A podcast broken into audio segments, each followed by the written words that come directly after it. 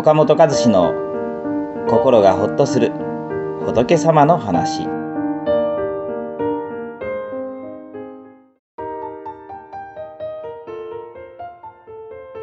感じのいい人の共通点。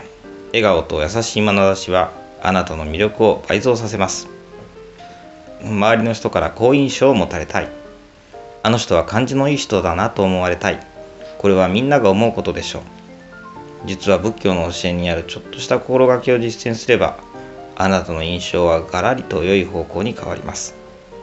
それはお釈迦様の教えの中にある無罪の姿勢です。これはお金や物がなくてもできる7つの親切という意味です。この7世の中にある現世目を施す和言越色世を実践するとあなたの印象がとても良くなるんですね。現世とは優しい眼差しで周囲の人々に接することです。目は口よりも物を言う。目は心の鏡と言われるように人間の目ぐらい複雑な色合いを映し出すものはありません。人間の目に称えられた和やかな光は人々を慰めたり励ましたりする力があります。特に落ち込んでいる人は優しい眼差しで見つめられるだけでとっても元気になるんです。初対面の人に対して効果的なのは気の利いた言葉よりも優しい眼差しを送ることですね。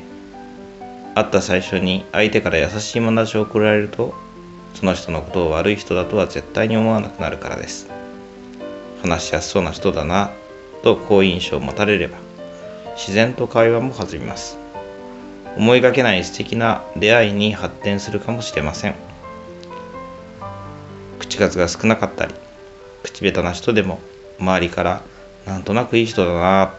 癒しのムードメーカーだな。あの人がいるとバカなゴムなどと思われます。でもどうしたら優しい眼差しになれるのか。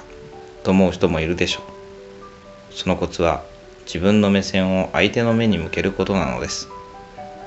まず挨拶をするときは相手の目を見て挨拶します。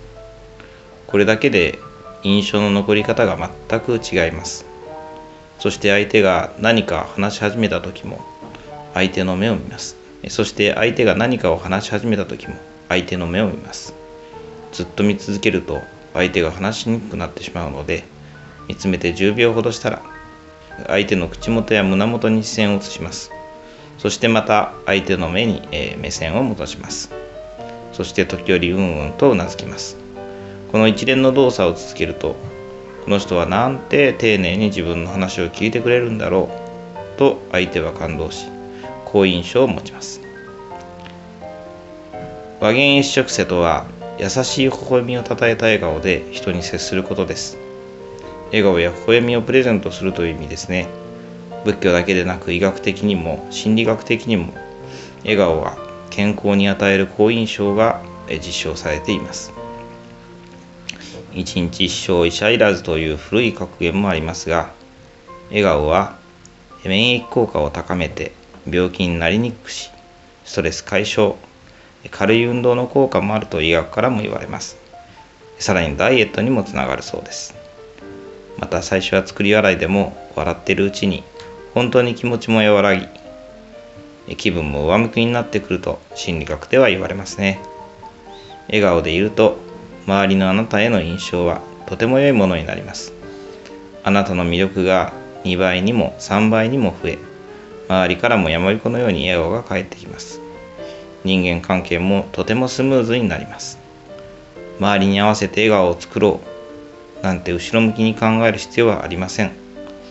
自分のストレスへの解消や健康や美容へのプラスになると考えれば自然と笑顔を心がけることができます。その結果としてあなたも周りの人たちも癒されて元気になるのです。この番組は一般社団法人全国仏教カウンセリング協会が提供しております。当協会については動画コメント欄に URL を掲載しております。そちらをぜひご覧ください。